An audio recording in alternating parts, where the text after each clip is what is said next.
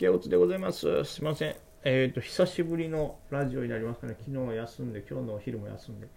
ちょっと何回か撮ってたんですけど、ちょっとあまりにももう、なんていうか、無気力で元気のない、暗い内容になっちゃったんで、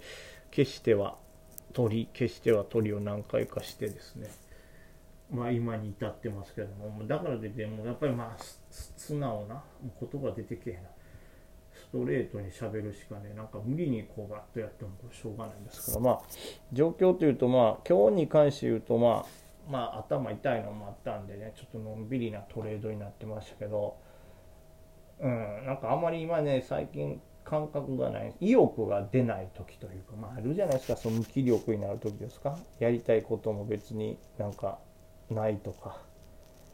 えー、っと、まあ別に欲しいものもないとか、でなんなら別に生きていても生きていなくてもいいやみたいな、ね、これだからあんま珍しいんですけど今まで僕はこう生に対する執着がすごい大きかったんで生きれるならどこまでも生きていきたいなというか、まあ、それこそ死んでも記憶あった方がいいなと思ってたんですけどまあちょっと現状今に関して言うともう別に、うん、どどうでもいい状態ですね。いつ死んでもいいし。っていうかこういう感覚になるとこう何て言うんですかね。まあ、意欲が出ない。ただね、このトレードはね、逆にめちゃくちゃやりやすいんですよ。その感情がなくなってる感覚なんですよ。だから別に、あのね、そう、ツイートもしましたけど、赤木のほら、死ねば助かるのにっていうね、一番第一巻かなんかでね、南郷さんっていうね、借金背負ってる人がこう、振り込んでしまうからやばいんじゃないか、この範囲みたいな。いや、安全牌のこっちの方安全パイというより安全に見えるこっちのパイの方がいいんかっていう人のリーチに対して切るときに赤木がボソッと死ねば助かるのにって言ってこのガキって思いながらもその強気の捨てたい上がりに近い牌をバーンって切ったらそれが通って上がれたみたい。なで後々手札を見ると弱気で捨ててた方が食らってたみたいなね。っていうのがあってもうあの言葉ってまあいろんな意味にも取れますけど、まあ、もうトレードに関しても本当にその気持ちを表してるなみたいな感じでさ何て言ったらいいかそのなんか感情がをすごいねまあ普通の心理状態で戦ってるとその負けが込むとか、まあ、チャート的に下がってこれ危ないんじゃんサポ割れるんちゃうみたいな時ってやっぱ恐怖心あるしその負けっていうのが数字でボンって出るのが嫌ですしなんとか避けたいってするんですけどまあよく相場でもあ危険なところ怖いと思った時ほど買えっていうのでただそれってやっぱりこれ危険な時こそ怖い時ほど買えっていうけどこれもしそのサポ付近で買ったとして割れてしまったら俺ほんまこれきついぞと今日。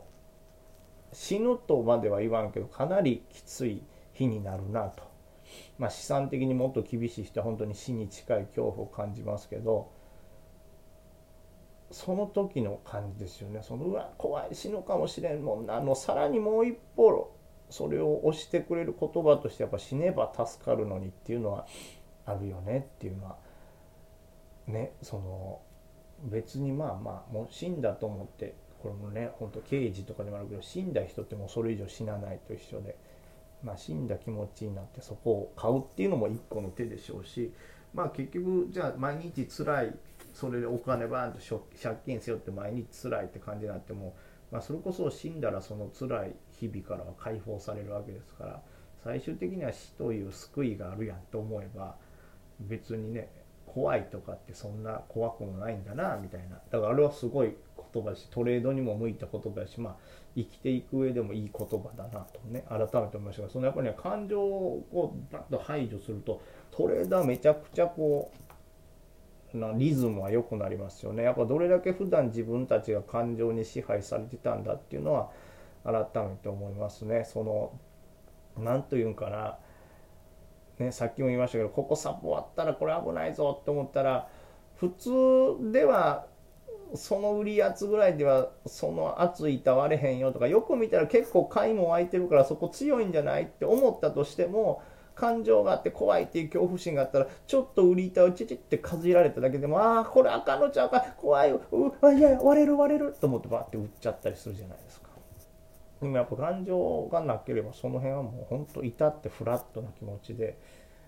うん、暴れそうなら切るとか、まあ、割ってから切るとかもありますけどっていう風なめちゃくちゃ冷静でにトレードできるしその感情がない分早いんですよね焦らないから判断がね。で例えばねあの固執するってことなんじゃないですか。このこの銘柄でめっちゃ負けたら。でもこの銘柄いいはずやのになんでこれで負けんねん。なんとか取り返さんとってみたいな。いや多分思ってたけどこの銘柄で負けるってことはその銘柄があなたが思ってる状態じゃないよ。ダメな状態になってんのよ。でそうなった時に本来は冷静になったらそれを思ってあこの銘柄で勝負せんでもっといいのあるやんってなるけど感情のせいで小回りが見えなくなってぐっとそれに集中してしまってるからその1個の銘柄に固執して負けが込むとかあるじゃないですか。当然1回上がったけど下がったりとかサポ終わった銘柄っていうのは1回参加してた人が逃げて恐怖心持ってますしチャートの形が悪くなってるわけですからこれが元のいい形に戻るには時間もかかったりもっとこうさらにすごいこれは買いだぞって思われるぐらいのパワーがというか資金が他の人からわっと参加者が増えないといい形にはならないじゃないですか。なのにそれがやっぱ感情的になってると冷静に見えずにそこで勝負しちゃうっていうことができたりとか。ね、で取り返したいと思ってロットを多く増やしてしまうとか今日そもそも負けてるってことは多分あなたの予想とか感覚に合ってない増やしとか地合いが悪いっていう日なのに取り返したいという感情だけでトレードして負けを重ねてしまうということもありますからそういう部分をこう感情がない状態でトレードできると本当にスムーズというかっていうのはこう自分なりにはすごいあの何でしょうね。改めて思ったなということですけどこれただ難しいけど感情がでもあんまりないという状態になるとこの意欲がないですよね。結局何か目標があってそれを叶えたい、まあ、例えば今の生活を株でしたいって思うこの何か目標意欲があるからあの買った時に嬉しいですしで逆に負けた時はその未来が叶わないかもしれんから悲しかったり、まあ辛かったり、まあ、悔しいとかやばいっていう焦りになりますけどそのね感情がないということはつまりその前にあるこのこういうことをしたいという目標がもうないわけですからそうなってくると今度はこの意欲がないわけですよね。だから相場が始まってそこに向き合ってる状態に無理やり作ってしまえばまあもう機械的にというか本当反射的に流れ作業のようにあこの状態のは多分チャート的に買いやから買おうはい上がりました。はいこれぐらいであ止まったな。これが下がりそうやな。売りっていうことはできるけどもそのテーブルにつくまでの段階がこれ頑張れなくなりますよね。そのやっぱり今のように生きていきたい。でこういうふうにこういう暮らししたいこういうものが欲しいよし頑張るぞよしそのために株をやるっていう気持ちになるんですけどそこのやっぱり別に生きてなくてもいいし欲しいもんもないし未来に別に何の希望も別に持ってないよっていう状態になると株をやる理由もないし別に生きていく理由もないからそのね座るということがなかなかできなくなりますよね。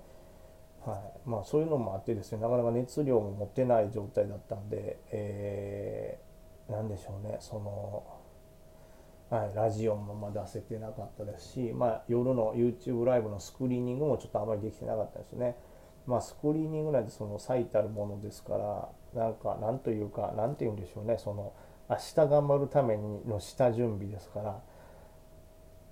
その座ってしまってチャートを見て機械的につい体が反応するぐらいのもうこれはこういうやつだから買おうこれはこういうだから売ろうっていうのじゃないじゃないですか。その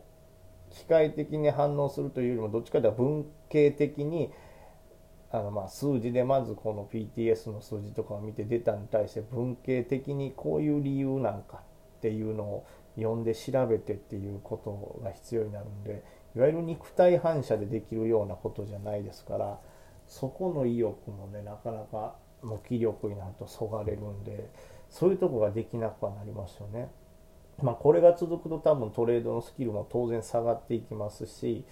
えー、何でしょうねそのやろうというする意思もなくなってきますから、まあ、結局はある程度生きる、うん、生きたいっていう意欲とかがないと成立はしないんですけどね。ただまあそれが強すぎると逆にこ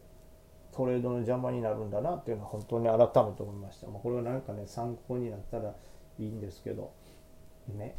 難しいからねその辺のコントロールをこう精神的にうまく操るっていうのは人間は。こうどっちとも言えるよね。その、うん、だからあのうまいトレーダーの方なんか勝てること分かってる時からこそこうやりたいとやりたいというよりも勝ちやすい時だけやる。無駄なトレードは逆に一切しないということができて最初の頃のね初心者トレーダーだともう株をそもそも始めるっていうのはすごいパワーがいることですからそのパワーを持ってるから始めたわけでそのパワー持ってる人からしたらいやもうせっかくのやからトレードをどんどんしていきたいっていうね気持ち意欲につながってその結果難しい日でもやったり今日、えー、やったところでそんなね自分が得意でもないなみたいな日でもやってしまうと。逆にそれは意欲が高すぎて邪魔になってる状態ですけど、うん、これだから難しいんでトレードやるまでっていうのは意欲が必要なんですけどトレード始めてからっていうのは意欲がありすぎると邪魔になってしまう。でもないと、えー、新しい銘柄も選定しなくなるっていうんで。このコントロールですね。だから多分ね、株ってよく言うんです1億までがチュートリアルで1億から簡単になるとか、まあ、あとは1000万、2000万ぐらいのところに壁があって、それ超えたら結構簡単になってくるっていうのをね、僕、うまい方とかから聞いたりしてたんですけど、それって多分、そういう面でもあるんですよね。意欲はもちろんあるんでしょうけど、最初の頃の怖いっていう恐怖心とかと、生きなきゃっていう恐怖心とは変わってきてるんで、意欲的にはちょっと落ち着いた状態になるんでしょうね。もちろん稼いで買って儲けたいけど今一瞬でもあの1分1秒逃さず稼がなあかんっていうほどの危機的な、ね、頑張り状態じゃないからこそバランスがいいと。だこれ逆にちょっと今思いましたけどやっぱトレードに向かってメンタルをうまくコントロールするっていうのは結構大事かもね